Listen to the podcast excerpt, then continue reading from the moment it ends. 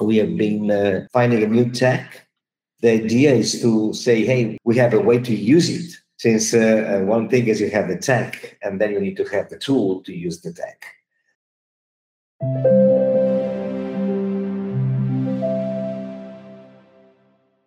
This is Localization Today, a podcast from Multilingual Media. I am your host, Marjolein Groot-Nibbelink, publisher of Multilingual Magazine.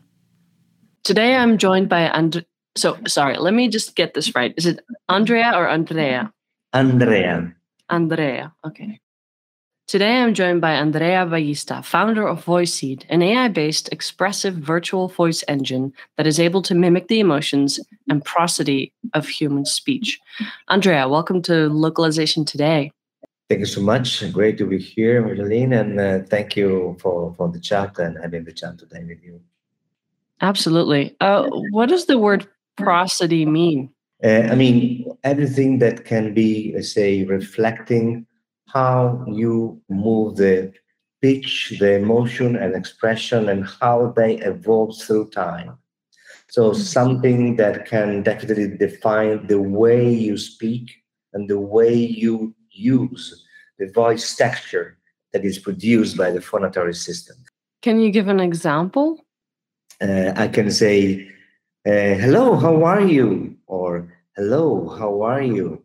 Hello, how are you? And there are multiple ways to use the same sentence and to deliver this to our audience. Mm-hmm. And this is conveying not just the meaning of the words, but your emotional state. To say, mm-hmm. hello, how are you? This is totally different. Mm-hmm. mm-hmm. How are you? So you won the Process Innovation Challenge at LocWorld Berlin last month. I was really excited to see you there. How, how did you do it? How was your experience on the stage? Didn't expect to win the, the PIC, but now, I mean, Berlin have said we have the tech. In San mm-hmm. Jose, we're saying that that's a way to use the tech. But yeah, we are now need to deliver. That's it. So that's yeah. Now you now you have the spotlight. Now you have to deliver. Yes, yes. Uh, I'm a shy guy, first of all, and so I need to enter in the mode of presentation. And then when the, the ice is broken, I can, uh, let's say, ideally talk to one to one, and talking one to one is definitely okay since what I'm doing every day. So I just need to say, put the dress of uh, uh, talking and uh, forget about the environment and focus on what I'm saying and what I'm listening. If you were asked to vote for any of the other candidates, who mm-hmm. would you have voted for? Um, maybe Saurabh I'm I'm a computer guy, so I'm a software engineer. Uh. I've done computer music, but I love computers and programming. So, and of course, I've been doing uh, uh, localizations for games, uh, for text and audio for years. So, I definitely understand how much it's difficult to, let's say, create a ready to be internationalized code. And developers are usually placing strings everywhere, and then it's very difficult to put all the things together and reshape them during the localization process. So that could have been my my interesting view. You also mentioned that you had received recognition in the form of a grant earlier this year. Can you oh, yeah. tell us a little more about that? Yes, absolutely. Uh, our chance was to let's say uh, to create a new tech since uh, we started from the use cases how to do with dubbing and how to transfer the emotion and expression of the source in a target language. And uh, after a quick tour, we definitely see that there was nothing like this. There was some voice cloning stuff, but nothing that was able to transfer voice texture and emotion from a source to a target. And so we decided, okay, let's make a new tech. But to make a new tech is very challenging things. You need resources, you need data. So how can you get there? Let's make a proposal to the European Commission and ask for funding. And this is what we did in June. And uh, we have been, uh, let's say, uh, winning uh, a grant from the European Commission in October 2021. And this has been super important since uh, we are not using existing tech. And we are building a new one and we can't sell anything before you have the tech and you have mm-hmm. tested the tech. and understood how to bring the tech to the market to solve the use cases.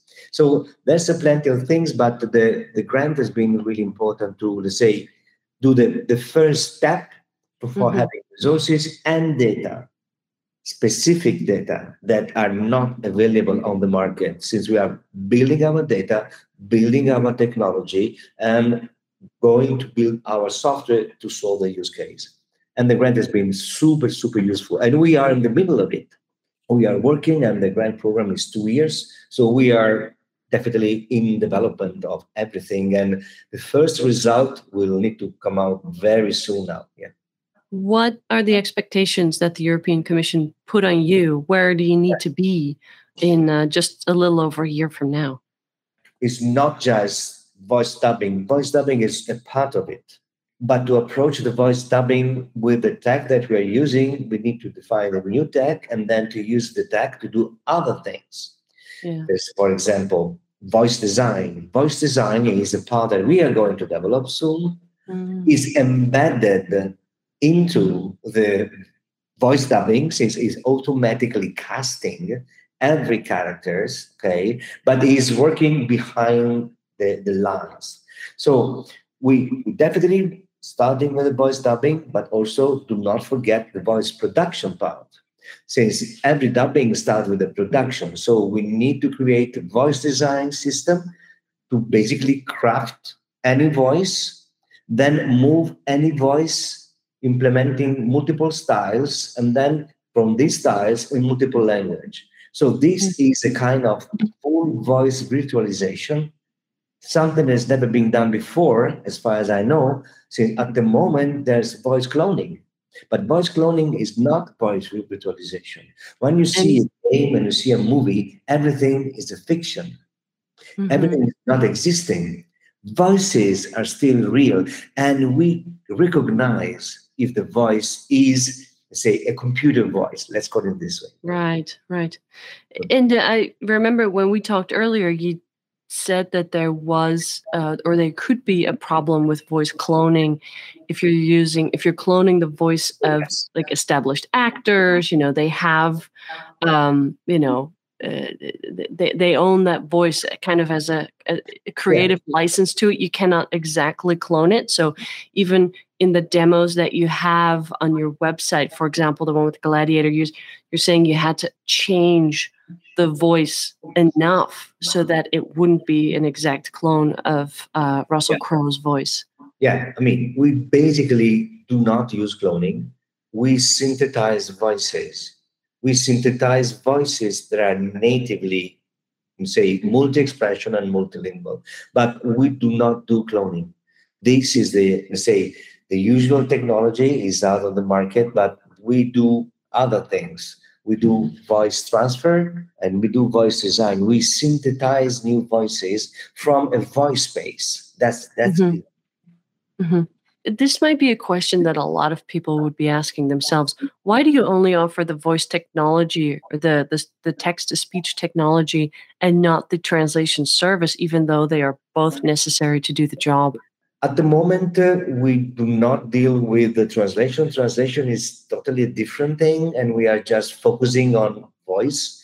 Maybe in the future we can do some partnership, but we right. do not want to go into there. It's a different space. It's a different space. And the level of proximity you need to have with the client is different. So we are basically a virtual studio managing virtual actors. You mm-hmm. use the virtual studio and the virtual actor as if it was a real one. So you mm-hmm. enter with the script. So the LSP is holding the terminology of the client, They manage the translation. We are a virtual studio with virtual voices that can give life to the content that is being translated. We want to voice the unvoiced, uh, Marjolein, since uh, there's so many projects that can't have voice. And, and I've been doing this for the game industry for years. We ask for a quotation for 10 languages, and okay, let's do two languages. And the other eight, okay, just translation. So the idea is to voice the content in an expressive way, of course, that can't be voiced. That's that's the thing. That's the thing. Yeah, yeah. Your product fits into the localization industry because we when we started two years ago before the uh, the grant we were trying to make expressive voices and definitely it was uh, the starting point. Then we pivot and say yeah but there's a hole. There's a lot of system that can do text to speech and if you need to do expressive text to speech you need to put on the text a kind of virtual scoring system like we're playing an instrument and it becoming crafting and crafting and crafting a syllable and whatever say hey but this is this takes time. And then you take an actor you go into the studio and you do it. It's much easier okay? Since right. give me three takes and use three takes. But once you have the take already there done with the tone of the voice with the length of the voice with the speed and the rhythm and with all the mm-hmm. you have a lot of information already in the voice file. Then extract this information, represent it in latent space, and then transpose in another language with a similar voice, but with a different approach. Of course, mm-hmm. tuning the culture and the expression and the mood according to the local target culture. That's the thing that our system does. And this is something that is not existing at the moment. Yeah, yeah. Well, I'm uh, definitely looking forward to seeing more examples, to seeing more demos, and uh, of course, to see you again in Silicon Valley. Yeah. And uh, that will be a more tech heavy crowd. Yeah. Until then, I say thank you for being here. Uh, I want to ask our listeners to keep an eye out for Multilingual Magazine. We'll have a short profile of you as a prize for winning the PIC Challenge in Berlin. So congratulations again on that. Thanks, thanks for for joining us today. It's a real pleasure always, and uh, looking forward to the next chat, and uh, looking forward to see you a long time after the COVID. So it'll be really, really cool to come back. Bye bye. Ciao, ciao. Bye bye. Ciao. Thank you. Bye. Thank you for listening to Localization Today. To subscribe to Multilingual Magazine, go to multilingual.com slash subscribe.